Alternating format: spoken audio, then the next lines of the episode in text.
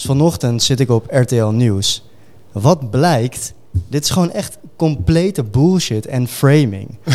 Dus deze man van 19, die consumeerde 360 tot 180 keer meer dan, dan een gemiddelde Nederlander. Hoe, hoe deed hij dat?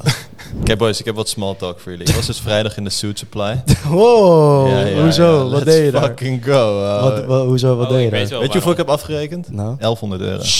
Jezus. Voor één pak. Voor één pak. Voor één pak. Mijn pak was 250 euro. Echt? Bij Bashy en Fashy. Op de Middellandstraat in de hoed. Holy shit. uh, daar doen ze sowieso zieke tailoring. Eh, nou ja, hij, hij zat me als gegoten. Ja. Ja, ik heb 1100 euro afgerekend voor die motherfucker. Oh, Wat, wat vond je daarvan? Ja, nou, ik schrok ervan. Maar Huilend staan pinnen. Ja, een beetje ja. Maar sowieso die hele ervaring, man. Allereerst die winkel is echt best wel, best wel mooi. Prachtige winkel. Maar eh, dan krijg je dus zo'n ehm, ja, zo'n guy aangewezen die helemaal gaat opmeten en gaan fa- gaat fashion advisen. Mhm. Maar ik werd er best wel ongemakkelijk van op een gegeven moment. Ik kreeg zoveel complimenten op dingen. Oh, gewoon damn, juicy calves en zo. gewoon big legs. En dat werd echt gewoon Dat zei constant hij in het gezegd. Nee, nee, nee, in het Nederlands. Ik weet niet hoe die het Maar zo kwam het wel binnen. Ja, zo kwam het bij mij binnen. Oh my god. Smeuïge kuiten, man. Letterlijk zo. wel. en echt meerdere keren. En dan liepen collega's van me ook langs en die zeggen van damn. Toen zat ik van yo, what the fuck. maar hoezo heb je een pak nodig dan? Ik ga trouwen. Het is een trouwpak. En zijn- wat heeft hij er zin in, hè? Ja. ik ga trouwen. yeah. Maar trouwpakken zijn blijkbaar wat duurder. Tenminste, dat heb ik me laten vertellen, weet je wel. Dus Dat heb je in ieder geval aan laten smeren. Yep, dat heb ik me zeker aan laten Kan je smeren. misschien even uit de doeken doen waarom een gemiddeld Nederlander er ongeveer een jaar over doet om zijn trouwerij eh, ja, te plannen en jij, het- jij het in drie weken gaat doen? Let's go. ja, tuurlijk. Ehm Hoe is je vriendin daar oké mee? het was het idee van mijn vriendin. Serieus? Ja, maar normaal hoe het gaat met een trouwerij is inderdaad, je doet, ehm, je doet het voorstel, het aanzoek. En dan daarna pak je een datum. Maar bij ons was die datum dus een paar keer verzet door COVID. Mhm. En nou, deze zomer had het gekund, maar toen ging het om andere redenen niet door.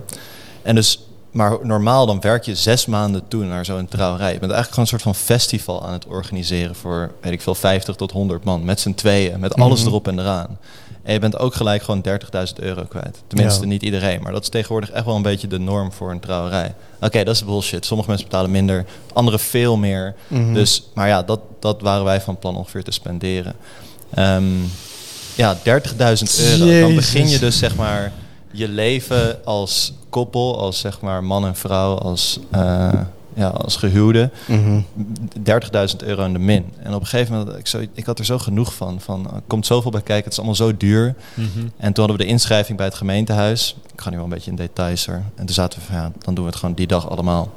En eh, het kan makkelijk binnen drie weken. Het kan echt makkelijk. Dus, eh, maar ja, wij waren er ook wel op voorbereid. Ik wist wel een beetje wat er allemaal bij kon kijken. Mhm. Maar ja, er zijn gewoon echt best wel veel, best wel veel dingen die je moet, eh, die je moet regelen. Ja, Dus, hoe lang ben je al samen met je vrienden? Bijna acht jaar. Nog steeds gelukkig? Ja, zeker. Heel erg gelukkig. En dus... eh, Mooiste tijd ik- van je leven, hè? Ja, absoluut. Wat? Nee, maar ik kijk er ook echt heel erg naar uit. Ik heb er echt zin in. Dus ik wil het nog even over een paar andere dingen hebben. Gewoon even wat, eh, wat, kleine, wat kleine beginselen voor de podcast. Oké. Allereerst zag ik dat, eh, gewoon, wat, gewoon wat nieuws, weet je wel. Dat Nord Stream 2 is opgeblazen. En Nord Stream 1, ik weet, niet- ik weet niet of jullie dat hebben meegekregen. Dat zijn die gasleidingen toch? ja, die Ja. van Rusland naar, naar Duitsland leiden. Opgeblazen tussen aanhalingstekens. Ja, er waren explosies en nu zijn ze dus niet meer bruikbaar. Maar volgens mij werden ze sinds maart, liep er al geen gas doorheen. Maar het is wel een soort van teken natuurlijk van Rusland.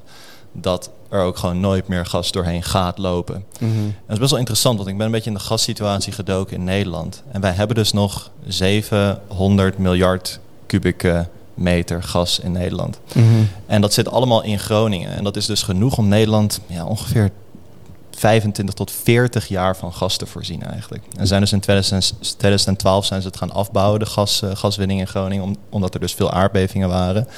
Maar het lijkt me toch wel een moeilijk dilemma, want iedereen heeft het nu steeds over deze winter, deze winter. Mhm. Maar er is ook nog een volgende winter. En er is nog een 2024, 25, 26, 27, 28. En steeds zeg maar vloeibaar gas via containerschepen importeren is veel te duur. Dat, dat kan eigenlijk ook helemaal niet Mhm. duurzaam zo vooruit. Onze industrie hangt natuurlijk helemaal af van dat goedkope gas waar we gewend aan zijn geraakt. Voor Rusland het eigen gas wat we hadden. Ehm, ik bedoel voor eh, de stopleg, stopleg van Groningen het eigen gas. Daarna het gas van Rusland. Dus ik kan me voorstellen dat het hele land ook een beetje stil komt te liggen als die energieprijzen hoog zijn. En je ziet dan dat een heleboel maakindustrieën eigenlijk gewoon de fabriek stil moeten leggen, omdat het dus gewoon niet meer uit kan. En dus, we hebben het wel steeds over de winter die komt, maar ik vraag me heel erg af wat ze volgende winter gaan doen. En die winter daarna. We hebben ook nog Mhm. over tien jaar en over twintig jaar. Ehm, en dus, ik vind dat heel erg spannend, want het lijkt me een hele moeilijke afweging in de regering. Van, ga je dat, ga je dat eh, die gaswinning, ga je dat weer op gang brengen, wetende dat er weer nieuwe aardbevingen komen in Noord-Groningen? Of doe je het niet en eh, hebben zometeen misschien ziekenhuizen geen energie meer? Of hebben, heeft de maakindustrie geen energie meer? Ik zag wel Dus, een eh, interview ook met iemand van de NAM. En die, Ja. had, die vertelde dat ze, dat ze wel de hele tijd nog paraatheid blijven staan. Ja, dus, dus de waakvlam sta, is, staat nog aan Dus we eigenlijk. zijn nu wel gas aan het verbranden met die waakvlam. Ja, en ze winnen dus ook nog wel een klein beetje volgens mij, maar echt een heel klein beetje vergeleken met, eh, vergeleken met een paar jaar geleden. Maar er is nog iets, zeg maar, met de huidige gasprijzen in de wereld, ehm, is het gas in Groningen wat nog over is ongeveer 2 tot 3 triljard waard. Wat dus ongeveer 2 tot 3,5 keer het bruto nationaal product van Nederland is. Dus ons gehele productiegetal van een jaar. Mhm. Eh, dat zit daar nog vast. Dus het zou Nederland op dit moment ook zo kunnen verrijken waarschijnlijk als dat gas wordt gewonnen. Maar tegelijkertijd loop je dus tegen de ethische kwestie aan dat mensen hun huizen waarschijnlijk gaan instorten. Eh, Maar kunnen we niet gewoon vijf jaar laten we die mensen ergens anders wonen, trekken die hele handel leeg, dan vullen we dat weer met iets anders. Mhm. En dan zetten we er nieuwe huizen. Wat mij betreft, voor dat geld kunnen we alles neerzetten wat we daar willen. Ja, je kan, je kan dus, ja precies. Je kan Nederland voor drie jaar draaiende houden. Heel Nederland. En dus dat zou inderdaad in theorie moeten kunnen. Oké, we kunnen ze toch allemaal een nieuw huis. Gewoon eerst even, even wachten, jongens. We gaan jullie even verhuizen. We trekken hem helemaal leeg. Dan stoppen we hem weer helemaal vol met iets anders. en dan vervolgens gaan jullie er wonen. Tuurlijk is het niet zo simpel. Maar, nee, nee, maar het is wel, het is wat ik lastig vind, is dat Oost-Groningen. Ik, ik vind het schrijnend hoor, wat er gebeurt. En ik, af en toe lees ik en hoor ik er wel wat over, ook in podcasts. Maar het is, ik vind het wel lastig ook van om hoe weinig mensen het eigenlijk gaat. Het is, Ja. het is maar een heel klein stukje Nederland wat hier, hier daadwerkelijk door wordt getroffen. Door Ja. de boringen en de aardbevingen. Ik denk, dat, ik denk dat wat je nu zegt, denken een heleboel mensen, maar durft niemand echt zo uit te spreken. Van ja, het gaat, nee, maar het gaat misschien maar om, ja, ik, ik durf het getal niet te noemen, maar waarschijnlijk gaat het om niet zo heel veel woningen. Maar ja, weten wij veel. Ik heb het exacte getal niet, maar misschien 20, 30.000 woningen waar het in totaal om gaat. Ehm, maar tot wanneer gaan Ja. we zeg maar door en wanneer zegt, zegt de regering van, oké, ja, nu wordt de druk zo hoog dat we het gewoon weer op gang moeten brengen. Want Nederland is eigenlijk energie zelfvoorzienend, omdat we eigenlijk dus die enorme gasbel hebben en eh, voedsel zelfvoorzienend. Dus we zijn een heel uniek land in Europa eigenlijk, want veel Europese landen zijn geen van beide. Die zijn net importeerders van voeding en van energie. En wij zijn exporteerder geweest voor lange tijd.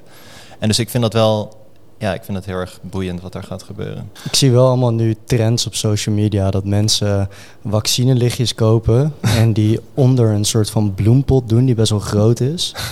En daar dan weer een grotere bloem, zo'n bloempot met zo'n gaatje in het Ja. midden onderop. En dan daar weer een grotere bloempot overheen zetten. En dat dat blijkbaar zoveel warmte genereert dat je dan dus de kachel niet aan hoeft te zetten. Holy shit. Eh, en het is een fractie van de prijs.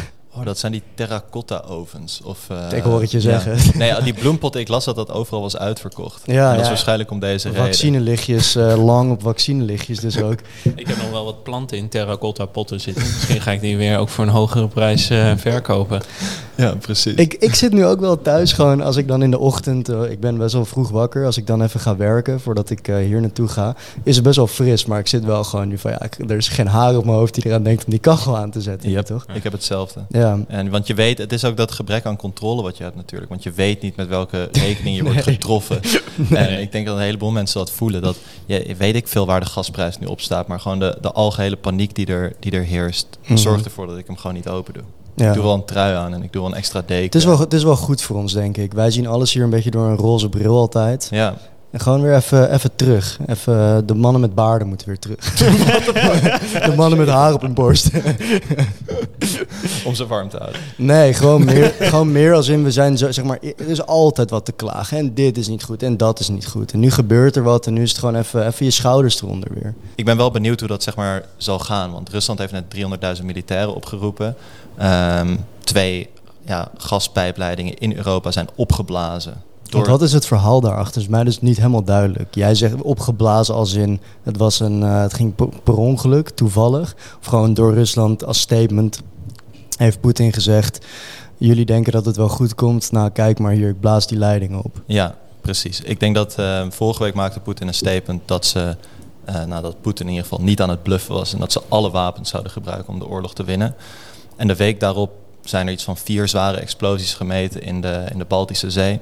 En eh, zijn beide, beide leidingen Nord Stream 1 en Nord Stream 2 zijn, ja, daar zijn gaten in gevonden. En nu lekt er ook echt gas uit wat nog blijkbaar in die leidingen zat. En dat, dat kun je op beelden ook echt zien nu. Maar jij Dus- denkt dat er dus bommen getest worden? Ja, Nee, ik denk gewoon dat die leidingen strategisch zijn opgeblazen. Hmm. Om te, want ze zijn nu blijkbaar ook zo beschadigd dat ze niet meer kunnen worden gerepareerd. Oké. Maar geen enkele nieuwsoutlet durft ook te printen dat Rusland dit heeft gedaan. Het is nog allemaal speculatie. Maar ja, het is zo'n groot toeval. Het lijkt Maar de Gazprom heeft volgens mij wel gezegd dat, het- dat zij er ook van uitgaan dat het eh, sabotage is. Huh. Ja, oké, maar zij wijzen dan misschien naar Europa zelf. Ja, zij, zij wijzen van, geen... eh, of, eh, niet naar iemand specifiek, maar wel dat het waarschijnlijk sabotage is. Ja, mijn vriendin is dus Russisch en haar, haar ouders die zijn ook eh, pro-Russisch. Het is best wel een interessante dynamiek, maar je ziet ook vaak dat de, dat de Russische bladen exact het tegenovergestelde printen van wat hier wordt geprint. Dus ik durf er gif op in te nemen dat in de Russische bladen staat... eh, Europa saboteert eh, Nord Stream 1 en Nord Stream 2. Het zou wel vrij apart zijn, omdat wij, wij het harder nodig hebben dan Rusland. Ja, maar zij zeggen het altijd, zij steken het altijd in vanuit een soort van hoek dat wij Rusland zwart proberen te maken. Hmm. En dus het is altijd een complot tegen Rusland, maakt niet uit wat er gebeurt. Uh, Mhm. Zelfs als een Russische premier te overleden komt op mysterieuze wijze, is het Ja, bij wijze ja. van de, de schuld van Europa. Dus ehm, ja, dat, dat, je ziet altijd dat precies het tegenovergestelde gedrukt wordt. Zijn, zijn haar ouders erbij? Met de, Bij- met de bruiloft? Ja. Ja, zeker, want ze wonen in Estland. Oh. Dus, eh, maar dat wordt nog wat. Eh, nee, ja, nee, die zijn erbij. Dus nou ja, dat is eh, dan wel fijn. Maar vol- volgens mij mogen Russen of kunnen die bijna niet meer Nee, naar Europa toe komen. nee, precies. Dus die kunnen helemaal niet meer naar Europa toe komen. Dat is onmogelijk geworden. Oké, Jelle, eh, we hebben u een vraag gesteld aan de community. En er zijn een heleboel vragen geweest over soja. Eigenlijk zijn er altijd een heleboel vragen over soja. Ja. Ehm, ik denk, ja, als ik voor mezelf spreek, dan zijn we heel erg bang gemaakt voor eh, ja, de, de testosteronverlaging waar soja voor zou zorgen. De man boobs, het wordt ook nog visueel. Eh, er, is, er is een term, soyboy natuurlijk, die circuleert. Ehm, wil jij er nog iets over zeggen? Want jij bent natuurlijk ook veel in de DM's en op social media. Ehm, ja, ja, wat hoor je erover? wat hoor je? Wat is? Ehm, ja, eigenlijk de dingen die jij net omschrijft. Maar het is vooral, het, heeft, het, is iets wat ook heel erg tot de verbeelding spreekt, toch? Eén ingrediënt weer, soja zorgt voor al die dingen. Ja. Ehm, eh, dus mensen pikken dat makkelijk ergens op, want het is niet een heel complex verhaal, zoals bijvoorbeeld met suiker. Daar gaan we niet over hebben, maak je geen zorgen. Maar het is gewoon, soja is slecht. Ja, Net zoals zonnebloemolie is slecht. Dus mensen kunnen dat heel makkelijk onthouden. Een soort van die zondebok waar we het eerder over hebben gehad. Dat heb je nu weer in een ingrediënt zitten. Dus het is makkelijk om eigenlijk al je problemen een beetje af te schuiven. Precies, ja. En, en, en ja, je ziet gewoon met dit soort dingen heel, eh, heel vaak dat op social media, dat dan als iets over soja gaat of zo, dat mensen, dat is het enige wat ze kunnen commenten. Maar Ja. vraag een persoon om dan even ver, zich nader te verklaren, dan is hij nergens te bekennen. Ja, en terwijl het eigenlijk een heel erg eh, mooi product is, omdat het goedkoop is, een redelijk compleet eh, profiel van aminozuren heeft. Of het, een, dus- of het een mooi product is, dat weten we nog niet. nou, dat Nee, maar in ieder geval vanuit die, vanuit die twee standpunten Ja, is het een mooi zeker. product. Ja. Ehm, maar Jelle, aan jou de vraag eigenlijk in zijn algemeenheid. Kunnen we soja nog veilig eten? Is het zo ongezond als mensen claimen? Zorgt het voor een verlaging van testosteron? Heb jij er iets meer over wat je kunt vertellen? Eh, een soort van, eh, op de gesloten vraag zit er toch een beetje ja en nee. Hmm. Maar ik denk dat het belangrijkste is om een soort van mensen het verhaal wat beter uit te kunnen laten leggen. Is dat je, eh, je- planten bevatten niet alleen die, die eiwitten, koolhydraten en vetten en vezels. Er zit meer in dan dat. En wat er bijvoorbeeld ook in zit zijn flavonoïden. Flavonoïden op zich, die naam hoef je niet per se te onthouden. Maar Zijn dat phytonutrients? eh, ja. Eh, maar dat zijn, dat zijn stofjes die bijvoorbeeld eh, voor een plant de geur bepalen. Of die kleur geven aan een plant. Eh, soms zijn ze ook onderdeel van het, het signaalsysteem van een plant zelf. Dus hoe krijg je communicatie in een plant? Het zijn stofjes net zoals in ons lichaam. Het is niet echt dat wij actief hoeven te vertellen aan een wondje dat die moet eh, helen. Wij hebben ook stofjes die signaal, eh, signalering doen. Zo hebben planten dat ook. Dat zijn flavonoïden. En daar heb je allemaal verschillende groepen in. En een groep daarvan zijn uh, phytoestrogens of fytoestrogeen. En fyto, vertaald vanuit het Latijn, is dat plant. En oestrogeen is, is het... Ja, we hebben ook humaan oestrogeen. Dat is een hormoon. Uh, en dat, is, dat zijn die signaalstoffen dus uh, van de plant. En waar, waarom het een fytoestrogeen is, of oestrogeen is, omdat het ook kan binden aan onze oestrogeenreceptoren. Dus wij hebben het hormoon oestrogeen, dat, dat bindt aan een receptor daarvoor. Maar het plantenstofje heeft dat dus ook. En die kan dus ook aan dingen binden in ons lichaam. Of aan diezelfde receptor. En wat ze zeggen is, oké, op het moment, daar is een beetje de theorie ontstaan. Of het verhaal. Als het dus aan een oestrogeenreceptor kan binden. En het is, het is al gevonden dat het een agonist is. En een agonist betekent dat het stimulerend werkt. Tegenovergesteld is een antagonist. Uh, maar een agonist stimuleert dus de werking van die receptor. En als je dus een stofje hebt uit een plant wat die werking zou kunnen stimuleren, zou je kunnen zeggen van oké, dat zorgt dus voor de processen die bij het vrouwelijke oestrogeenhormoon passen. En dat is eigenlijk waar de angst is ontstaan. En vervolgens, als je dat dan uh, gaat kijken naar studies, dan zijn er inderdaad verhalen te vinden waar, waar mensen zeggen van ja, ik, ik, ik consumeer soja. En ik heb uh, bijvoorbeeld borstvorming. Of ik heb een verlaagde uh, testosterongehalte. Of erectieproblemen. Dus dat zijn, dat zijn dingen, verhalen die gewoon de ronde doen rondom soja. Toen ben ik even gaan kijken van oké, wat, wat, wat voor verhalen, waar komen die dan vandaan? En wat, is nu een beetje de stand van zaken uh, eigenlijk in de wetenschap? En er is in 2021 is een meta-analyse, hebben we vaak over gehad, verzamelstudie, waar ook vervolgens weer een statistische analyse op wordt uitgevoerd. Daar kwam uit, soja is geen probleem. Maar die refereerde ook naar verschillende case reports. Dus dat zijn gevallen waar, waar mensen zien, waar ze hebben gezien van, dat er een bepaald effect is ontstaan. En de, de, twee, twee wil ik eigenlijk uitlichten. Dus er was een man van, van ongeveer rond de 60 die, uh, die last had van borstvorming. Uh, en toen ging, ging ik daar een beetje verder in lezen in dat case report. Maar die man die consumeerde 3 liter sojamelk per dag. Ik heb, dit, ik heb dit vaak teruggehoord over specifiek die 3 liter soja. Maar dat, is dus, dat gaat over één participant eigenlijk. Ja, goed, nee, ja, het is niet eens een participant. Het is gewoon het verhaal van die man. Oké. En vervolgens was het zo van... Ja, hij consumeerde 3 liter soja. Toen is hem geadviseerd om dat een beetje terug te brengen. En toen zei hij dus... Ah, en nu zien we ook die effecten weer teruglopen. Dus toen is die link gelegd. Oké, soja dat is gelinkt dus aan de borstvorming, in ieder geval bij deze man. Maar de conclusie van het case report was ook van zorg ervoor dat je scope op het moment dat mannen met zulke klachten binnenkomen, kijk ook naar het dieet. Want mogelijk zit de kern van het antwoord daar zo. Uh, en zo is dat voor die man opgelost. Een ander verhaal was een jongen van 19 jaar. Had erectiestoornissen en uh, had verlaagde testosteronproductie. Maar toen zijn ze er vervolgens achter gekomen dat die. Nou, ik, moest het even opzoeken. Hij, hij, hij, consumeerde 360 milligram per dag aan van, van die fytoestrogenen of isoflavonen. Dat mag je al helemaal vergeten, maar dat, zo, zo noem je het. Uh, en 360 milligram, om dat een beetje in perspectief te brengen. In 2004 is, is de, de gemiddelde Nederlandse inname bekeken. En dat was voor omnivoren, dus mensen die vlees en, en plant eigenlijk eten, uh, 1 tot 2 milligram per dag. Wow. Dus deze man van 19, die consumeerde 360 tot 180 keer meer dan, dan een gemiddelde Nederlander. Hoe, hoe deed hij dat? ik, ik heb geen, je, kan, je kan sowieso als supplement kan je het slikken. En dat is ook waar je de, de hoogste innames in Nederland voor ziet. Dan gaat het wel al richting de 75 à 100 milligram per dag. Dus dan zie je alweer dat dat veel rechter wordt getrokken. Maar het is nog steeds, als je dus een supplement met pure isoflavonen gaat slikken, dan zit je nog maar op een derde van wat die man consumeerde. Waarom zou je dat slikken?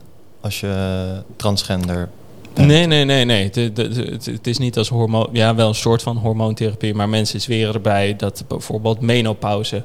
en de effecten van de menopauze oh, worden tegengegaan. Oh ja, omdat het uh, geen productie Ja, dus het is eigenlijk een beetje die effecten zouden dan ja. een beetje gedempt worden. Misschien had hij wel uh, een soort van tofu of uh, tempeh diet of zo. nou, hij was, hij was veganist en zo kwam je de. Hij, waarschijnlijk nam hij alles wat er maar was eh, te vinden Ja. voor een veganiste. Maar dit zijn dus twee... wa- Wat zijn dit? Deze Ja, wat ik zei, case reports. Case dus dan- reports, dat- dan wordt er een, een, een casus gevonden waar, waar inderdaad het effect wordt eh, bewezen of aangetoond, of in ieder geval een link wordt gevonden tussen soja en, en een negatief effect of het vervrouwelijken van de man in die zin.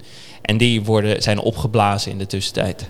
Ja. Eh, maar die meta-analyse laat eigenlijk zien dat er helemaal geen, geen schadelijk effect is van, van soja. En zeker niet in de mate waarin wij het consumeren als Ja. gemiddelde Nederlander. Maar het geldt voor alles, hè? Want mensen zeggen van ja, maar het is dus wel schadelijk. Ja, maar dat, dat geldt echt voor alles wat je, wat je maar in je mond stopt. Als je er gewoon te veel van gaat eten, dan ga je, er, ga je aan alles dood. Ja, precies. En deze mensen aten dus eigenlijk zoveel dat Absurd, je... Ja, absurde hoeveelheid. Een drie liter sojamelk. Ja, niemand heeft ooit volgens mij het advies gegeven dat je drie liter sojamelk moet gaan drinken. Nee, precies. En dat doet ook denk ik niemand. En de hoeveelheden waarin soja vaak voorkomt in producten zijn volgens mij ook helemaal niet zo heel hoog. Maar je ziet al dat bij soja dat het uit vrijwel alle producten is verdwenen. Een paar jaar geleden zat soja nog in een heleboel, of in ieder geval soja-eiwit, of, of gewoon Ja. echt soja, zat in een heleboel producten. Ja, dat, dat zie je nu bijna nergens meer. Alleen omdat dat ingrediënt dus zo omstreden is. Dus, Fabrieken raden het ons ook vaak af om te gebruiken. ja, zeker. Maar, ja, ge- maar geef eens een, een, een, een levensmiddelenbedrijf ongelijk. Je kan, je kan wel heel erg achter Ja. je principe staan van... eh, ja, het is helemaal niet slecht voor je. Mhm. Dus wij gaan het er toch nog steeds in stoppen. Maar als vervolgens niemand het koopt... Ja, dan, en dan sta je daar mooi met je principes. Maar dat is ook ergens wat wij aan het doen zijn, toch? Hoe bedoel je? We maken andere ingrediënten toch niet zwart? Nee, daar heb ik het ook niet over. Maar bijvoorbeeld suiker is super omstreden. Ja, Nou, wij zijn niet per se zeg maar, super bang om suiker te gebruiken in onze producten. En wij hebben dan nog wel de megafoon op social media om mensen te onderwijzen en uit te leggen waarom we het doen, eh, waarom we het doen en waarom we die keuze hebben gemaakt. ja. Maar ja, neem of eh, noem een, een, een bedrijf wat in de supermarkt ligt met zijn product zonder die megafoon. Ja, onmogelijk. Ja nee, zeker. Nee, precies. Maar dat, dan zie je dus eigenlijk weer een soort van die cyclus van hoe een ingrediënt dan eigenlijk wordt gecanceld. Mhm. Zeg maar, er ontstaat een nieuw, nieuw soort van consensus op basis blijkbaar van heel erg, ja, eigenlijk... Eigenlijk een beetje Anekdote- door de media ge- gevoed sentiment. Ja, twee anekdotes eigenlijk, die we in totaal dus eh, hebben. Ja, Ehm, en inderdaad door de media heel erg opgeblazen. Dan wordt het uit producten gehaald. Dan zul je zien dat over een paar jaar soja-eiwitten weer een soort van comeback zal maken. Omdat ineens weer iemand aantoont van... hé, hey, die heeft een sterk genoeg megafoon om dat ingrediënt eigenlijk weer in een goed daglicht te zetten. Eh, dus misschien dat wij dat wel kunnen zijn.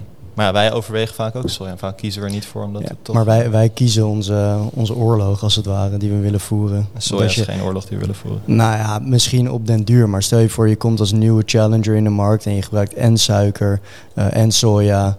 Ja, en noem er nog maar eens een paar die omstreden zijn. Ja, sucralose. Ja, zo, ja, bijvoorbeeld, dan eh, kan je blijven roepen. Maar dan heb je zeg maar alle kampen tegen je. Ja, precies. Ja. Ja. Nee, dat is ook zo. Dat is ook zo. Dat wil je eigenlijk ook liever niet. Want anders dan kom je gewoon niet meer toe aan het hebben over je producten. Ja, Maar ik sta ingeschreven voor een of andere, ja, een soort onderzoeksinstituut wat echt grof geld betaalt om mee te doen aan bepaalde onderzoeken. Dat Ja. je bijvoorbeeld twee weken ergens eh, in een ziekenhuis ligt een en een nieuw, moet liggen. nieuw malaria-vaccin of zo krijgt. En daar staat dan gewoon een, een lijst met zeg maar bijeffecten. Nou, dat is niet schoon, kan ik je vertellen. Ben je daarvoor gevallen voor een van die YouTube-ads? Nee, nee, nee, maar ik heb Ken wel eens... wel? eh, eh, eh, nee. Dat iemand vertelt over hoe het is om eh testpersoon te zijn Nee. bij zo'n lab. Maar ik heb een keer meegedaan aan zo'n aan zo'n test. Echt? Ja, En? maar niet, niet zo'n... Nou, het was, was eigenlijk best wel heftig. Was, eh, moesten we twee weken ketogeen eten en twee weken gewoon eigenlijk normaal. En dan ging je eh, kijken naar soort van je, je stressreactie, dus je cortisolniveaus, Mhm. na hele intensieve duursport. Hm. Dus dan gingen we op, een, eh, op zo'n home trainer, op zo'n fiets, anderhalf uur, echt keihard fietsen. Wat? En dan direct daarna werden je bloedwaardes gemeten. En ook daarvoor, de, je bloed werd constant afgenomen. Je had gewoon zo'n buisje in je arm. En dan werd dus als je binnenkwam werd het gemeten. Nadat je had gegeten werd het gemeten. Dan voordat je ging sporten werd het gemeten. En nadat je ging sporten werd het gemeten. Nou, toen ik dus ketogeen was voor twee weken. En toen ik die, nou, Mhm. eigenlijk die test had gedaan. Dus dat, dat, dat duursport, die anderhalf uur op die fiets. Ik kan je vertellen, ik zag overal zwarte vlekken. Ja, dat kan me voorstellen. Ketogeen en zulke ziek intense duursport. Ja, maar dus dit was echt een best wel een, inten- het was een best wel intensieve maand. Want je was er de hele tijd mee bezig. We kregen er echt 430 euro voor. Echt mijn ziel verkocht. Oh, voor dat valt me echt tegen hoeveel geld je ervoor ja, hebt gekregen. en ik wacht nog steeds op de resultaten. En het is vijf jaar terug of zo. Maar was je Ja. toen gewoon broke student en toen dacht je van... Nou, eigenlijk. Jan, die- nou, die hier nu, nu is ook werkt, die had mij erin gepraat. Maar hij heeft hem zelf niet eens afgemaakt. Hoezo niet?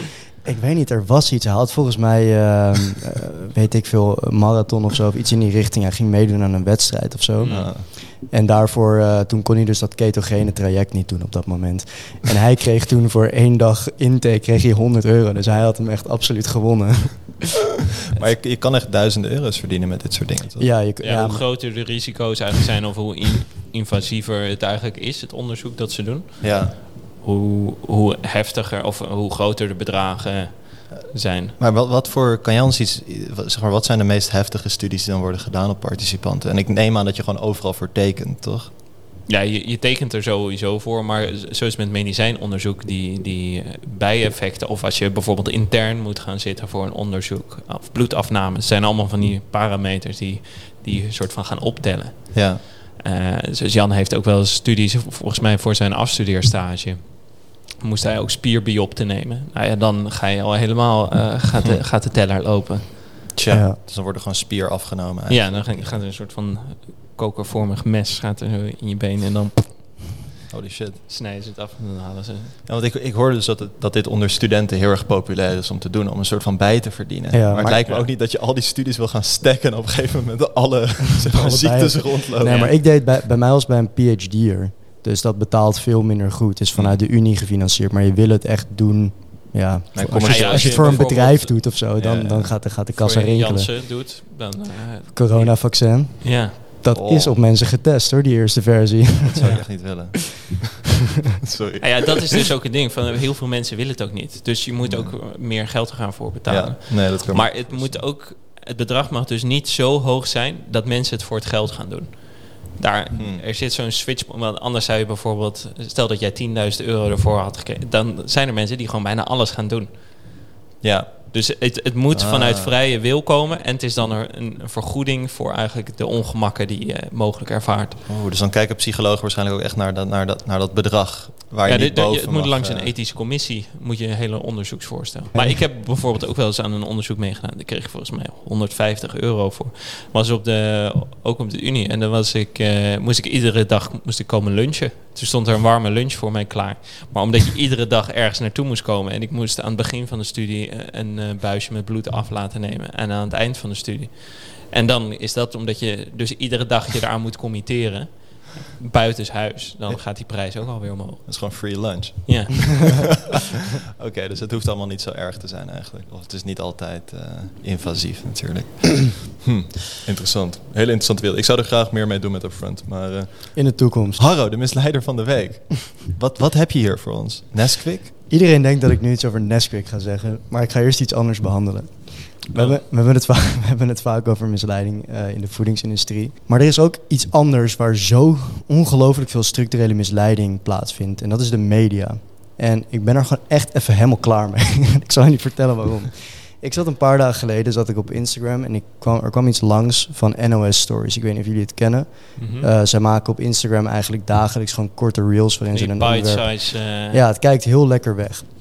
En daar ging het over dat zakenmensen en politici steeds vaker het privévliegtuig namen voor korte vluchten. Ik weet niet of jullie het hebben gezien. Ja, ik had het ja, gezien. Ja, zeker. Van, van Eindhoven naar Amsterdam of van ja, Rotterdam echt naar Amsterdam. bizarre kleine stukjes. Half uurtje met de jet. Precies, dus er wordt dan gezegd, ja, uit onderzoek van RTL Nieuws is gebleken dat zakenmensen en politie steeds vaker een privéjet pakken voor hele korte afstanden. En het scheelt bijna niks. En ondertussen dat ze zeg maar dat, dat, dat item behandelen, zie je gewoon allemaal politici langskomen. Nog het, het Koningshuis komt zeg maar langs. Ja, je wordt steeds kwader eigenlijk Precies. het eh kijken Precies, en, en, en er wordt dan ook nog wat data genoemd van ja, voor een vlucht van uit mijn hoofd Amsterdam naar Rotterdam eh, verbruik je 1000 liter kerosine, wat neerkomt op eh 25, eh, ja, 2500 kilo CO2-uitstoot. Terwijl als je met de auto gaat, stoot je maar 8 kilo CO2 uit. Oké. Dat is Dus wel dan, enorm dan, verschil. dan Dat zit, dan, ik, dus ik zag dat en ik dacht gewoon, nee, motherfuckers, weet je wel. Ja. Zitten duurzaamheid op ons te pushen, maar zelf pakken ze het, pri- het privévliegtuig. Dus ik dacht gewoon, oké, ik ga dat even, ik wil het hier even over hebben tijdens de podcast.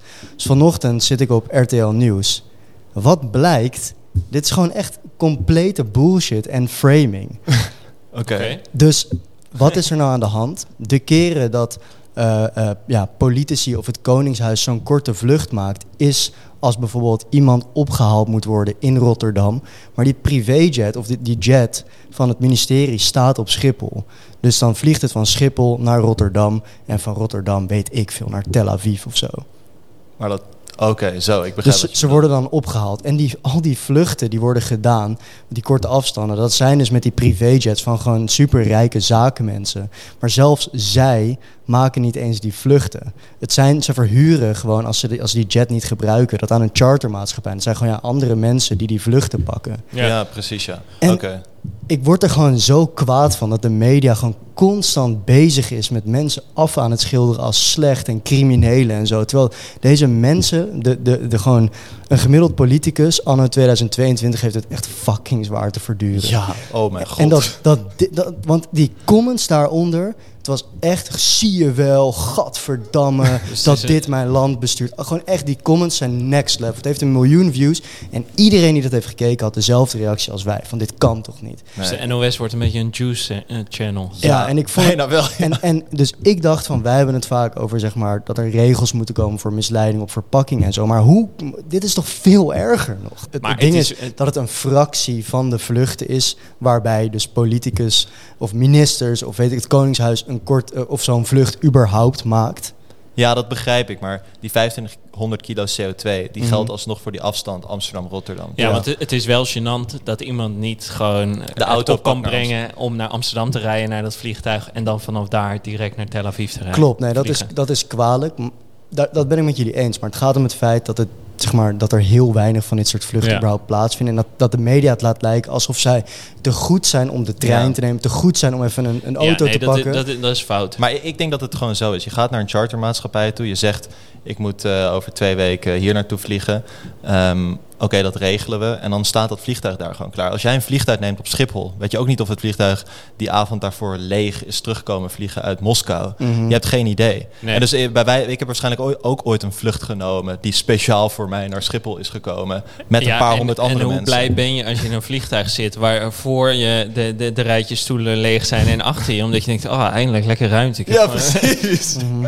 Ja, dat, dus ik denk dat heel veel politici hebben geen idee überhaupt dat ze hier aan een soort van mee hebben gedaan. Maar het vliegtuig staat gewoon klaar. Ja, weet jij veel waar het daarvoor is Dus geweest? we moeten die chartermaatschappij... Ja, maar daar zou je naar kunnen kijken. Maar ik denk die, wat jij zegt, hoe zwaar het leven van een politicus is. Mhm. En ik hoorde dat de Nederlandse overheid twee privéjets heeft. Maar Ja. waarschijnlijk maken ze veel meer privévluchten. Ja, wat mij betreft doen ze dat allemaal.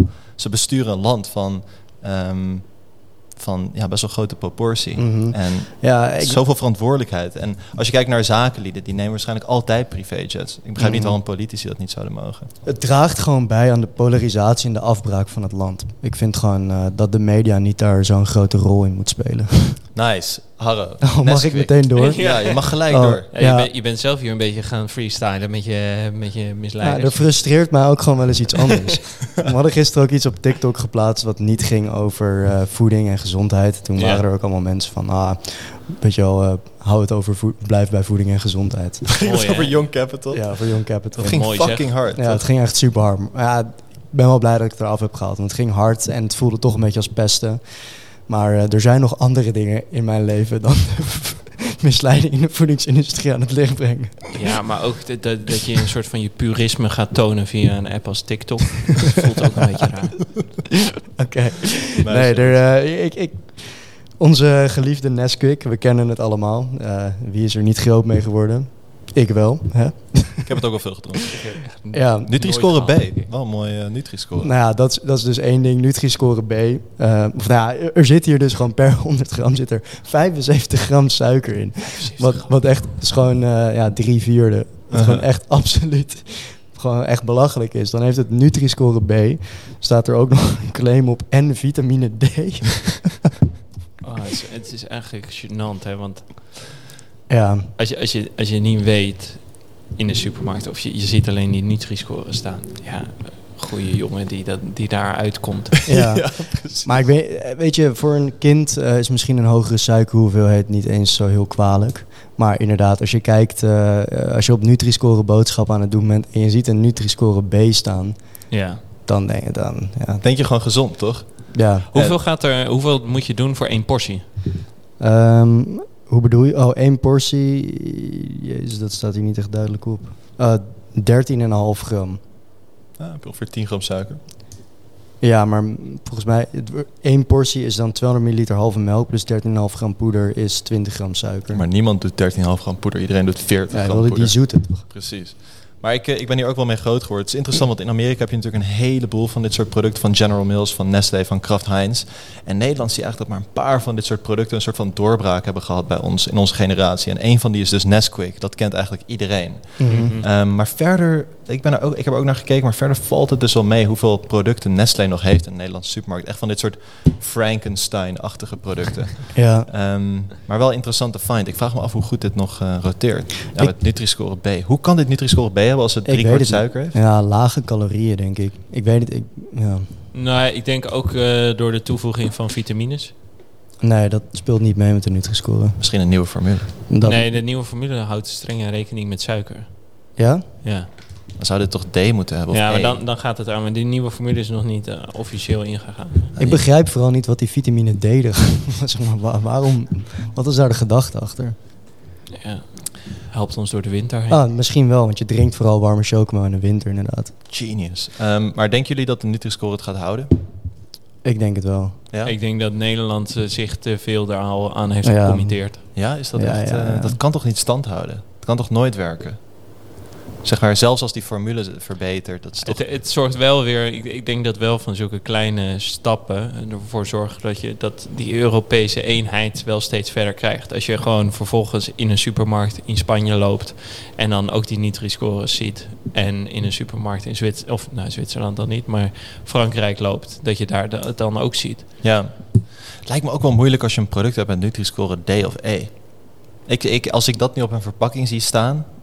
Wat mij betreft ben ik vloeibaar plastic aan het eten als ik dat of drinken als ik dat neem. Ja, je baalt Zeg maar- gewoon. Ja, je zit echt van wow, dat ga ik echt niet nemen. Ja, Ja. maar we hebben een paar eh conculega's die dus eh, ja, kampen met slechte Nutri-scores. Wie, wie dan? Ja, bijvoorbeeld Sunt bananenbrood. Hm. Eh, ja, is dat ongezond?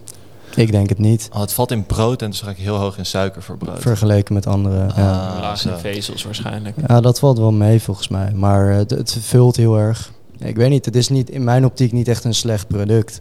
Maar het heeft Nutri-score D, denk Nee, ik. je, je, ziet een soort van, wat, wat we eerder zeiden deze, deze podcast, want het is niet de strijd die we voeren, is dat je met die Nutri-score, eh, wordt er eigenlijk gezegd van dat iedereen dezelfde strijd aan het voeren is. Mhm. En dat is die van gezonder eten. En dat voornamelijk dan op eh, macronutriënten gebaseerd. Maar inderdaad, als je tegen verspilling bent, dan moet je je alweer veel beter gaan inlezen. Niet dat ik hier nu de oplossing heb om dit te overkomen. Maar het is wel lastig als consument om, om dat dan te gaan negeren, die, die, eh, die Nutri-score D. Terwijl je wel iets heel erg goeds aan het doen bent. Misschien voor, voor onze hele omgang met eten. Ja. ja, Wat ik wel grappig vind, is dat bijvoorbeeld alle grote Instagram-accounts die iets over voeding en gezondheid te zeggen hebben, die zijn allemaal fel tegen. Ja. Het is toch grappig hoe dat werkt? Als in, Ja, ieder, echt iedereen in ons vak op social media, die heeft wel posts over waarom de Nutri-score niet werkt. Ja, maar ik denk omdat iedereen eh, die, die wij volgen dan ook weer zeg maar in die, in die top 5% zit van Nederlanders die het meest weten over voeding. En zoals we hiervoor al zeiden, misschien dat de Nutri-score voor 80% van de mensen werkt. Maar voor mensen die echt al voor de Nutri-score letten op hun gezondheid, werkt het dan weer helemaal niet. Omdat, eh, omdat ze zichzelf er niet in herkennen. precies, je herkent jezelf er niet in. Het zorgt juist voor heel veel verwarring. En dus dan voelt het alsof je bedrogen wordt. Mhm. En alsof er iets niet klopt. Terwijl Ja. ja. het, het gros van de Nutri-score zit waarschijnlijk redelijk goed in elkaar. Ja. Maar ik vraag me gewoon af of het alle negatieve publiciteit wel overleeft. Ja, aan de andere dat, is- kant, dat is denk ik de grootste vraag van, Ja. dit, van deze hele introductie.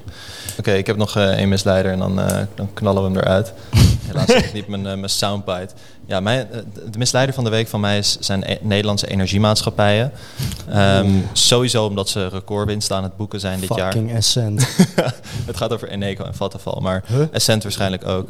Ehm, maar allereerst omdat ze recordwinst aan het boek zijn, dat vind ik zo raar dat je een Nederlands bedrijf bent, wat in Nederland gevestigd zit, ehm, is. En dat, dat je weet dat er een heleboel mensen met lage inkomens gewoon problemen krijgen. En dat jij recordwinsten boekt, lijkt me een hele rare soort van. Uh, maar jezelf te verkopen. Ja, hoe, dat, is, dat is toch zeg maar nog kwalijker dan het, het runnen van eh, Philip Morris of van eh Smirnoff Ice. Of gewoon Smirnoff, Jesus. Waarom denk ik Ice? Goed, in ieder geval. Toch die studententijd die Nee, nee, dat heb ik komt. helemaal niet gehad. Smirnoff Ice, goed. Even kijken daar zo achter. Nee, nee, nee. Ja, wie heeft dit in mijn hoofd geplant dan? Ehm, maar ehm, energiemaatschappijen horen minimaal 30 dagen van tevoren hun klanten te updaten over eventuele prijsverhogingen. En nu zijn dus eh, prijsverhogingen aangekondigd, maar een paar dagen voordat de prijsverhoging zal plaatsvinden. En in Mhm. heel veel gevallen zijn klanten dus niet 30 dagen van tevoren geüpdate. En de energiemaatschappij waar dat over gaat zijn, ehm, zijn eh, Eneco, Green Choice en Vattenfall. En eh, nu worden ze dus op hun vingers getikt. En nu hebben ze teruggeroepen, dus ze gaan wel 30 dagen wachten voordat ze het doen. Maar ze waren het eigenlijk al van plan. En dan vraag ik me dus heel erg af, zeg maar, hoe ver sta je van de soort van realiteit van waar een heleboel Nederlanders mee kampen op dat moment af? Weet je wel? Je maakt recordwinsten. Ehm, een heleboel Nederlanders hebben het zwaar. En je probeert ook nog een soort van om de mazen van de wet heen te dansen. En dus waarschijnlijk krijgen ze nu een boete en ze hebben al een statement aangekondigd, dus dat ze het niet gaan doen. Maar ze hebben het dus eerst proberen aan te vechten, dat oordeel dat ze, de- dat ze die 30 dagen moeten geven. Terwijl dat dus sowieso al moet bij energiebedrijven. Ehm, want stel je voor, zeg maar, als je een variabel contract hebt, dat zou dus gewoon betekenen dat, dat volgende week ineens je prijs omhoog gaat. Ja, dat kan je natuurlijk niet zomaar doen, weet je wel. En dus ehm, ik vind dat eigenlijk een soort van deel van grotere misleiding. Allereerst moet er niet in dit soort tijden door de overheid een cap worden gezet op hoeveel winst er kan worden gemaakt. Vattenfall maakte 4,5 miljard winst vorig jaar. Eneco meer dan 200 miljoen. Onderaan de streep, pure winst.